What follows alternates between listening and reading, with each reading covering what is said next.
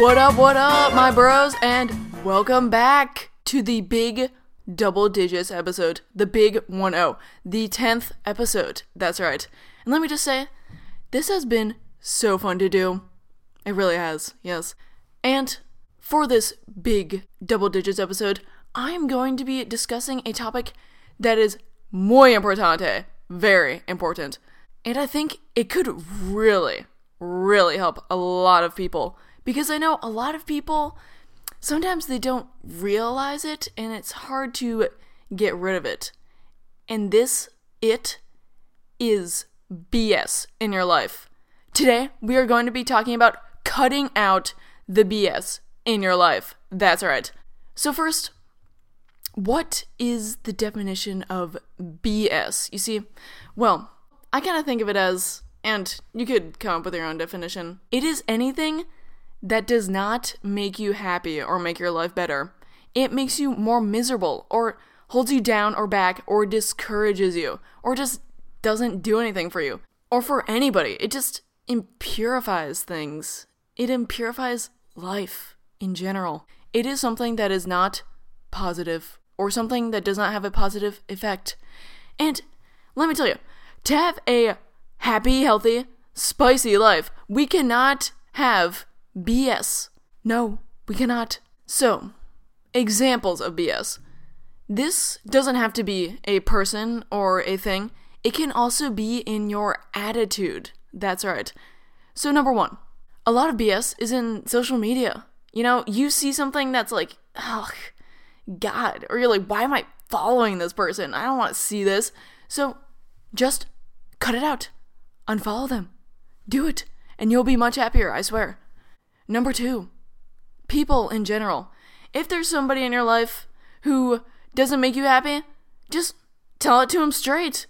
And I know it can be very difficult, and especially for Christians as well. I mean, it is really hard for us to say things like that. And I mean, you don't have to be totally mean about it. There just comes a point when you gotta make it stop, you know? You will feel great afterwards. Trust me. And number three, your attitude. I have been around a ton of people, just in general, throughout my life, that are like, uh, uh, wimpy, like complaining everywhere and all the time about everything. And you're like, okay, if you do this, okay, cut that out. Cut out the BS. Just get it done. Just do it, okay? No procrastinating, no BS. Do it. That's that's pretty intense. But I mean, once you cut out that BS in just whatever you're doing, it's gonna be great. You will be killing it. And you know, it's actually a chain reaction because once people see what no BS looks like and how you act with no BS, they're gonna wanna do that too. They're gonna be like, okay, what am I doing? Why am I so like wimpy? So then they are going to have no BS as well. At least hopefully. Hopefully they'll realize it. So, yes, you can motivate others by being that person. You know, that person who makes people realize I need to, you know, like get motivated and get going, you know? I need to do something. I need to step it up. It can be very inspiring and awe inspiring as well. Be BS free. So, if you don't know if you have any BS in your life, just do this. Kind of experiment a little bit go throughout your life daily, kind of observe things and observe when something does not make you happy or does not help you whatsoever. And then, once you identify those things, extract them, get rid of them. Poof, they're gone. And voila, your life will be cleansed. Your life will be spicified. You will be joyous and happy and just pure. And that's what we all want and strive for in life. And this is a great way to do that or get started on doing that. So, another thing, if you want to add some joy in your life, you could follow some, you know, famous preachers like Joyce Meyer and Joel Osteen. They are great, let me tell you.